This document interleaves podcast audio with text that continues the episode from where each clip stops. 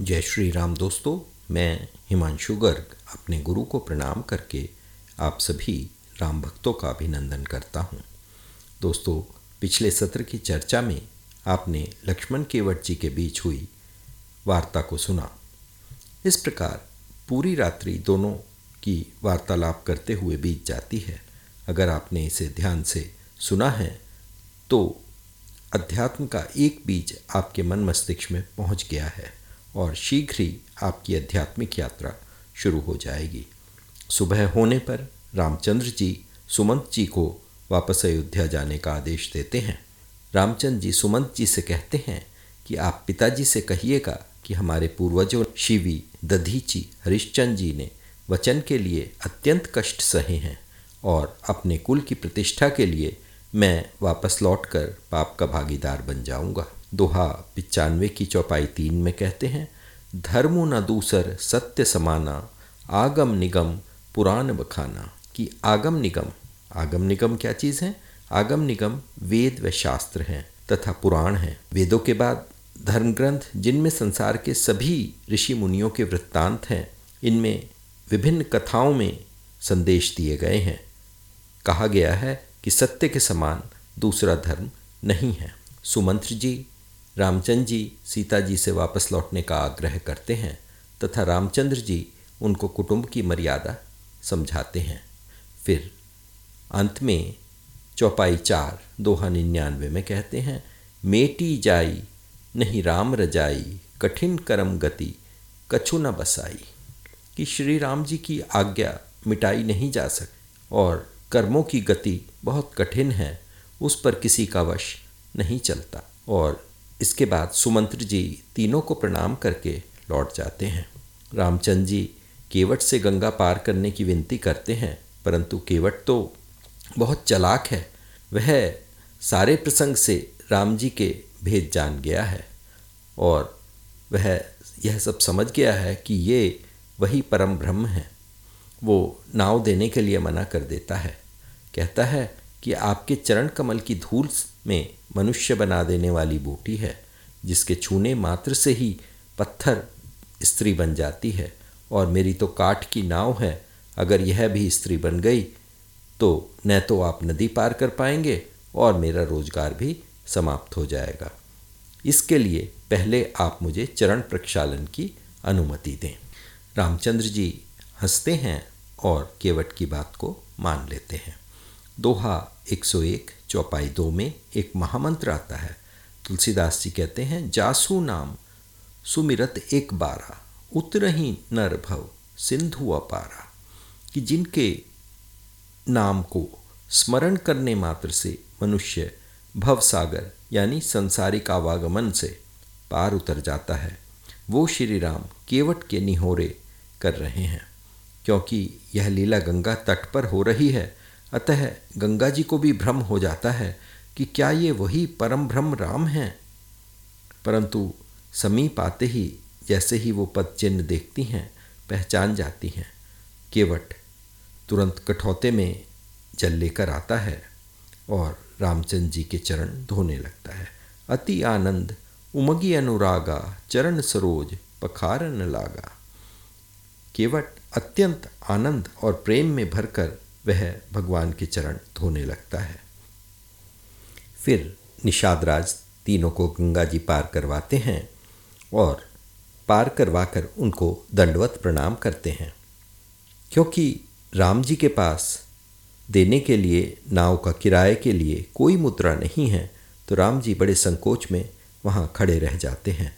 तब सीता जी उनकी हालत देखकर अपनी अंगूठी उतार कर केवट को दे देती हैं, परंतु केवट वह नहीं लेता। वह कहता है, नाथ आजू में कहा न पावा, मिटे दोष दुख दरिद्र न दावा।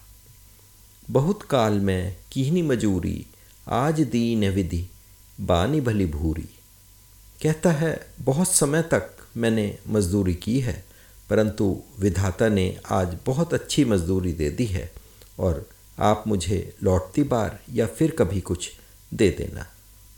या जैसे मैंने आपको नदी पार करवाई है, आप भी मुझे परिवार सहित भवसागर से पार करवा देना। तब श्री राम उसको निर्मल भक्ति का वरदान देते हैं। राम सीता जी व लक्ष्मण जी गंगा में स्नान करके उनकी पूजा करते हैं और सीता जी गंगा जी से आशीर्वाद लेती हैं। रामचंद्र जी निषाद राज को घर जाने के लिए कहते हैं, परंतु निषाद राज नहीं मानते। कहते हैं प्रभु, मैं वन में आपके लिए पर्णकुटी बना दूँगा और आपको पूरा रास्ता भी दिखला दूँगा। सभी लोग मिलकर फिर प्रयाग की ओर चल देते हैं और वहाँ पहुँच एक पेड़ के नीचे विश्राम करते हैं। दोहा 104 से 105 तक प्रयागराज का वर्णन है, जिसमें गंगा, जमुना, सरस्वती नदियों का संगम तथा वहाँ पर लगे अक्षयवट वृक्ष का, के महात्म्य का बड़ा सुंदर वर्णन किया गया है। दोहा 106 में सभी लोग स्नान करके ऋषि भारद्वाज जी के आश्रम पर पहुँचते हैं और वहाँ पर ऋषि का आशीष लेते हैं। ऋषि उनको कंद, मूल, फल आदि खिलाकर अतिथि सत्कार करते हैं। दोहा 107 में कहते हैं, करम बचन मन छाड़ी छलू, जब लगी जनु, न तुम्हार, तब लगी सुखु, सपने हूँ नहीं किए कोटि उपचार, भारद्वाज जी कहते हैं, जब तक कर्म, वचन, मन से छल छोड़कर आपका दास नहीं हो जाता, तब तक करोड़ों उपाय करने से भी वो स्वप्न में सुख नहीं पा सकता। फिर भारद्वाज जी रामचंद्र जी से अनन्य भक्ति का वरदान मांगते हैं। प्रभु अपनी प्रभुता छिपाकर भारद्वाज जी के गुणों का बखान करते हैं, तथा वहाँ साधु संतों की दर्शन रामचंद्र जी व सीता जी के दर्शन हेतु भीड़ लग जाती है। रात्रि विश्राम करके सवेरे स्नान करने के पश्चात रामचंद्र जी गुरु भारद्वाज जी से आगे का मार्ग पूछते हैं। दोहा 108 चौपाई एक में मुनि कहते हैं, मुनि मन बिहसी, राम सन कहीं सुगम सकल मग, तुम कहूँ अहीं मुनि मन में हंसकर कहते हैं कि आपके लिए सभी मार्ग सुगम हैं। तब मुनि अपने चार शिष्य उनके साथ भेज देते हैं। पूरे रास्ते प्रभु के दर्शन करने वालों की भीड़ लगी है। यमुना के किनारे वे सभी शिष्यों को तथा निषाद राज को वापस भेज देते हैं और स्वयं आगे बढ़ जाते हैं। परंतु पूरे रास्ते स्त्री पुरुष उनके दर्शनों का आनंद लेते हैं। उनको फल, फूल, जल आदि अर्पित करते हैं। दोस्तों, यहाँ दोहा 116 में तुलसीदास जी ने मासपरायण सोलवा विश्राम लिया है। यह पूरे रास्ते में गाँव के लोग तीनों की सुंदरता, यानी राम, लक्ष्मण और सीता जी की सुंदरता को निहारते हैं और बहुत शोक करते हैं कि इतने सुंदर राजकुमार इस प्रकार भटक रहे हैं और इनके साथ जो सुंदर स्त्री है वह कितनी कोमल है और कितने कष्ट सह रही है। इस सब का बड़ा विस्तृत वर्णन दोहा 117 से दोहा 123 तक है। दोहा 123 में कहते हैं, जिन जिन देखे पथिक प्रिय, सिया समेत दो भाई। भव मगु, आगमु, आनंदु, तेहु बिनु, श्रम रहे सिराई। अर्थात सीता जी सहित दोनों भाइयों को मार्ग में जिन जिन ने देखा, वो संसार के आवागमन चक्र से मुक्त हो गए। अर्थात अब वो जन्म मरण से मुक्ति पा गए हैं। दोस्तों, आगे की चौपाई एक में देखिए। यह चौपाई भी जीवन मरण से सहज मुक्ति देने वाली आज हूँ जासू, उर सपने हूँ काऊ, बसा हूँ लखनऊ सिय राम बटाऊ। आज भी जिनके हृदय में सीता जी व दोनों भाई बसते हैं या उनको स्वप्न में भी तीनों वन जाते दिखाई देते हैं तो भी वह श्री राम के परम धाम के उस मार्ग को पा जाएगा जिसको मुनि भी नहीं पा पाते। दोस्तों सहज मुक्ति के लिए, यानी जन्म मरण के बंधन से मुक्त होने के लिए, तुलसीदास जी द्वारा लिखी गई एक दोहा 117 से दोहा 123 तक की चौपाइयाँ आप अवश्य पढ़ें। इनके पढ़ने से ये हमारे मन मस्तिष्क और ये हमारे हृदय में बस जाएँगी, जिससे कि हम सहज रूप से मुक्ति पा सकते हैं। चलते चलते सीता जी को थका देखकर रामचंद्र जी एक बड़ के वृक्ष के नीचे रात्रि विश्राम करते हैं। अगले दिन वो वाल्मीकि जी के सुंदर आश्रम में पहुँचते हैं। वाल्मीकि जी स्वयं उनका स्वागत करते हैं। रामचंद्र जी भी उनको दंडवत प्रणाम करते हैं। वाल्मीकि जी उनको मीठे कंद मूल फल खिलाते हैं। फिर प्रभु राम कहते हैं कि, हे मुनि, आप त्रिकालदर्शी हैं, यानी आप भूत, भविष्य और वर्तमान तीनों को देखने में सक्षम हैं। फिर भी जिस प्रकार की घटनाएँ घटी थी वो सब वो वाल्मीकि जी को सुनाते हैं। कहते हैं, यह सब मेरे पुण्यों का प्रभाव है कि मुझे भरत जैसा भाई मिला और आप जैसे ऋषि तथा माता पिता की आज्ञा पालन करने का अवसर मिला। फिर वो मुनि से एक ऐसा सुरम्य स्थान पूछते हैं जहाँ पर निवास किया जा सके और वहाँ कोई उद्वेग ना हो, यानी वह स्थान उद्वेग से मुक्त हो। उद्वेग यानी भय, परेशानी और व्याकुलता। रामचंद्र जी कहते हैं, यह उद्वेग ही दुख की जड़ है।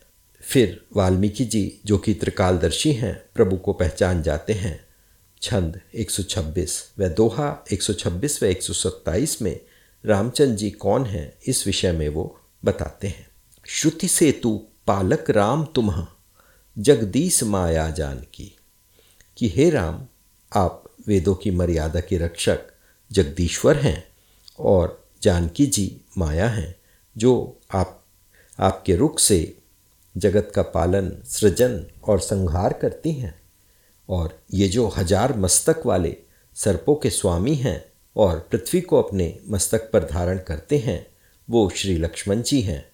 आप देवताओं के कार्य के लिए राजा का शरीर धारण करके राक्षसों का नाश करने चले हैं। सोठा 126 में अविगत अकथ अपार नेति नेति नित निगम कह। आपका स्वरूप, वाणी एवं बुद्धि से अव्यक्त और अकथनीय है, अपार है। वेद इनका नेति नेति कहकर वर्णन करते हैं। वाल्मीकि जी आगे कहते हैं, जगु पेखन तुम, देख निहारे, विधि हरि शंभु नचाव निहारे।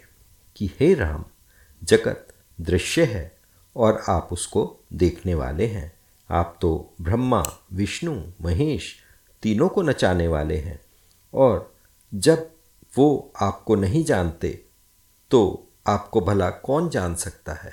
हे प्रभु, आपको तो वही जानता है जिसे आप जना देते हैं। यानी आप जिसको चाहते हैं, वो ही आपको जान सकता है। आगे चौपाई तीन में कहते हैं चिदानंद चिदानंदमय, देह तुम्हारी विगत विकार जान अधिकारी, कि आपकी देह चिदानंदमय है, यानी पंचभूतों की नहीं है, ना ही वह कर्म बंधन से बंधी है, और वह उत्पत्ति, नाश, वृद्धि, क्षय से रहित है। आपने संतों व देवताओं के कार्य करने के लिए शरीर धारण किया है।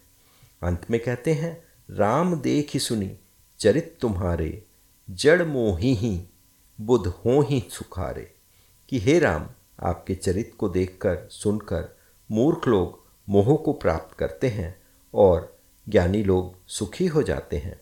आप जो कुछ करते कहते हैं, वह सब उचित है, क्योंकि इस समय आप मनुष्य रूप में हैं तो मनुष्योचित व्यवहार करना उचित है। कुल मिलाकर हम ये कह सकते हैं कि प्रभु को जो मानता नहीं, वह कुछ भी नहीं समझ सकता और जैसा देश, वैसा भेषी उचित है। दोहा 128 में कहते हैं, आप पूछते हैं कि मैं कहाँ रहूँ? प्रभु, मुझे कोई ऐसा स्थान नहीं दिखता कि जहाँ पर आप ना हो। फिर भी आप सभी सात्विक, निर्मल भक्तों के हृदय में निवास कीजिए। इस सब का बड़ा लंबा चौड़ा वर्णन दोहा 128 से 132 तक किया गया है। अंत में दोहा 133 में कहते हैं कि आप चित्रकूट के पर्वत पर निवास कीजिए। वहाँ सभी प्रकार की सुविधा है।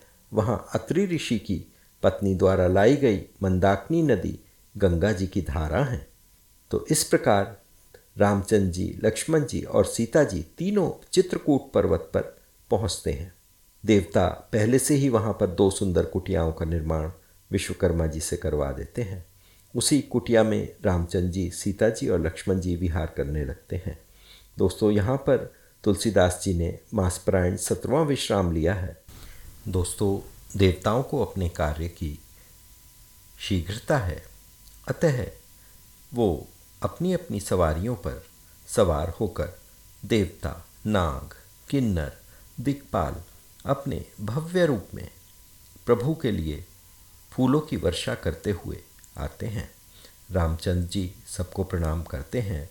और देवता अपनी प्रकृतिवश, स्वार्थवश उनको अपने दुस्सह दुख सुनाते हैं और दुखों के नाश का आश्वासन पाकर वो वापस लौट जाते हैं।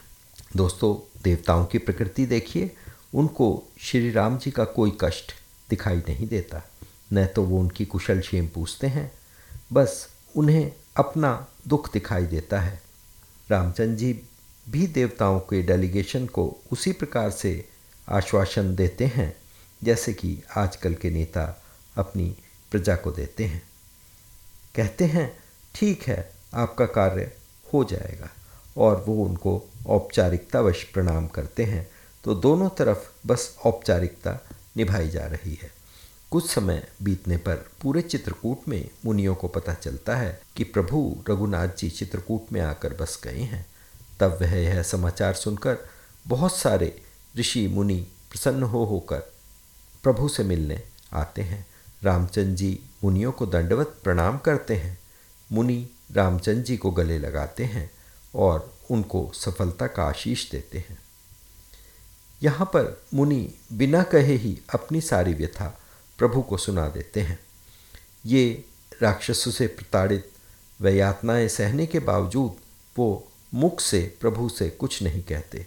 अपितु जो उनके पास है, आशीष, शुभ आशीष, वही अपने रामचंद्र जी को दे जाते हैं और अपने अपने आश्रम लौट जाते हैं। अपने पूजा, जप, तप, यज्ञ में लग जाते हैं। रामचंद्र जी उनको सम्मान सहित विदा करते तो यहाँ पर दोस्तों, रामचंद्र जी ने मुनियों को दंडवत प्रणाम किया है। रामचंद्र जी के आने का समाचार जब भील, कोल वनवासियों को मिलता है तब वो भी प्रभु से मिलने की इच्छा लेकर आते हैं और दोनों में कंद, मूल, फल भरकर लाते हैं। प्रभु को देखकर अत्यंत प्रसन्न हो जाते हैं। कहते हैं, हे राम, आपके यहाँ पधारने से ही हम धन्य हो गए हैं। हम सब आपकी सेवा, आपके सभी कार्य में मदद करेंगे और आप हमें आज्ञा देने में संकोच ना करें। रामचंद्र जी अब भीलों की बातें अपने बच्चों की तरह सुनते हैं। तुलसीदास जी कहते हैं, राम ही केवल प्रेम प्यारा कि श्री राम तो केवल, कि श्री राम को केवल प्रेम ही प्यारा है। फिर राम जी सबसे पहले वनवासियों के लिए वन को फलदायी व हरा भरा कर देते हैं। सभी स्थानों से हिंसा समाप्त हो जाती है। पशु, पक्षी सभी अपना वैर छोड़ देते हैं। सभी जीव शोक रहित हो जाते हैं। और दोस्तों, चित्रकूट आज भी अत्यंत शुभ स्थानों में गिना जाता है। इस प्रकार राम जी के प्रेम से भक्तों का सबसे पहले भला होता है। तीनों राजसी सुखों को भूलकर प्रेम से चित्रकूट में प्रवास करने लगते हैं। रामचंद्र जी उन को, लक्ष्मण जी व सीता जी को प्राचीन कथाएँ सुनाते हैं। दोहा 142 तक इसी तरह सब बड़ा सुंदर वर्णन तुलसीदास जी ने किया है। दोहा 142 से 150 तक सुमंत्र जी बड़े विषाद व दुखित मन से अयोध्या पहुँचते हैं। उनके साथ रामचंद्र जी ना होने पर पूरी अयोध्या में शोक छा जाता है। दोहा 150 चौपाई तीन में सुमंत्र जी कहते हैं, जन्म, मरण सब दुख सुख भोगा, हानि लाभ प्रिय मिलन वियोगा, कि हे राजा दशरथ, जन्म, मरण, सुख, दुख, भोग, हानि, लाभ, मिलना, बिछड़ना यह सब कर्म के अधीन है और रात और दिन के समान ये आते जाते रहते हैं। मूर्ख लोग खुशी में अत्यधिक खुश व दुख में अत्यंत दुखी होते हैं और धीर पुरुष सभी परिस्थितियों में सम रहते हैं। इसलिए राजन, आप भी धीरज धरिए। फिर वो रामचंद्र जी की वनगमन की यात्रा के बारे में विस्तार से बताते हैं और उनके दिए गए सारे संदेश राजा दशरथ को देते हैं। राजमहल का पूरा वातावरण संदेहवश होकर सबकी आँखें नम कर देता है और राजा दशरथ पृथ्वी पर गिर जाते हैं तथा राम राम कहकर स्वर्ग से धार जाते हैं। राजमहल में विलाप शुरू हो जाता है, सब केकई को बहुत गालियाँ देते हैं। गुरु वशिष्ठ जी आते हैं और वे अपने वचनों से सभी को सांत्वना देते हैं तथा एक नाव में तेल भरवाकर राजा दशरथ का शरीर उसमें रखवा देते हैं। तब भरत जी को बुलवाया जाता है। भरत जी अपने मामा के घर से तुरंत वापस आ जाते हैं। दोहा एक सौ अट्ठावन में वो देखते हैं कि महल में सभी दुखी हैं, परंतु केकई अत्यंत खुश है और भरत जी को केकई सारी बातें बताती है कि पुत्र सब कुछ सही हो गया है, बस एक बात में काम बिगड़ गया कि राजा देवलोक सिधार गए हैं। भरत जी बहुत व्याकुल हो जाते हैं। वो केकई को बहुत बुरा भला कहते हैं। तभी वहाँ सजी धजी मंथरा आ जाती है। तब शत्रुघ्न जी उसके कुबड़ पर एक लात मारकर उसको तोड़ देते हैं तथा मार मार कर उसका सिर फोड़ देते हैं और दांत तोड़ देते हैं। फिर माता कौशल्या उनको सब कुछ बताती है। भरत, शत्रुघ्न दोनों रोने लगते हैं। कुछ समय के पश्चात गुरु वशिष्ठ जी आते हैं और राजा दशरथ जी का दाह संस्कार करवा दिया जाता है। तथा भरत जी के पिता का दशगात्र विधान, यानी दस दिनों की संपूर्ण क्रिया करते हैं। शुभ दिन में सब राज्यसभा में बैठते हैं और रामचंद्र जी के गुणों का बखान करते हैं। तब वशिष्ठ जी कहते हैं कि दोहा 171 में और यह एक महामंत्र भी है। सुनहु भरत भावी प्रबल बिलखी कहु मुनिनाथ, हानि लाभ जीवन मरण, जसु अप जसु विधिहात कि हे भरत, होनी यानी होनहार बलवान है और हानि लाभ जीवन मरण, यश, अपयश, ये सब विधाता के हाथों में है। और किसी को भी इसमें दोष देना उचित नहीं है। और राजा दशरथ पर सोच न करो। वशिष्ठ जी आगे दोहा एक सौ बहत्तर चौपाई दो में कहते हैं, सोचिए विप्र जो वेद विहीना तजी निज धर्म, विषय लय लीना। सोच ही पुनिपति बंचक नारी, कुटल कलह प्रिय इच्छाचारी कहते हैं, वो ब्राह्मण सोचे जो वेद को नहीं जानता और विषय भोग में लिप्त है। वो राजा सोचे जो नीति नहीं जानता। वो धनवान सोचे जो कंजूस है। वो नारी सोचे जो पति को छलने वाला कुटिल कलहप्रिय कार्य और इच्छाधारी कार्य करती है। दोहा एक सौ बहत्तर में, सोचिए ग्रही जो मोह बस, करई करम पथ त्याग, कि उस ग्रह को उस गृहस्थ को सोचना चाहिए, जो कि मोहवश कर्म मार्ग का त्याग कर देता है। इस प्रकार वो बहुत सारे प्रसंग कहते हैं। दोहा एक सौ तिहत्तर चौपाई दो में कहते हैं सब विधि सोचई पर अपकारी निज तनु पोषक निर्दय भारी। सब प्रकार से वो सोचना चाहिए जो दूसरों का अनिष्ट न करता हो तथा अपने ही शरीर का पोषण करना चाहिए। अतः आप अन्य कोई विचार ना करें। राजा दशरथ ने राजपद तुमको दे दिया है। अतः आप राज्य को संभालें और राजा की आज्ञा से ही रामचंद्र जी वन में गए हैं।